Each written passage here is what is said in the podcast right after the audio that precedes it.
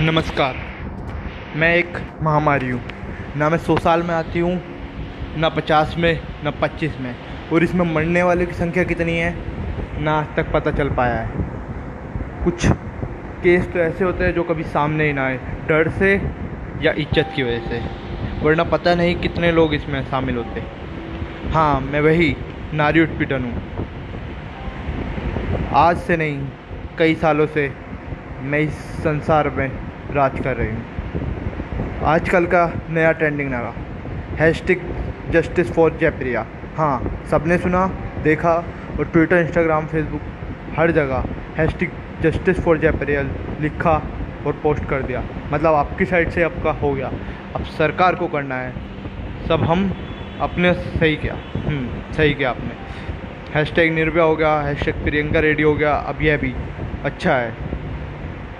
दस साल केस चलेगा, फिर नहीं पता, उम्र कैद या फांसी। लेकिन हाँ इतने समय में उस बच्ची के माँ बाप हर दिन मरेंगे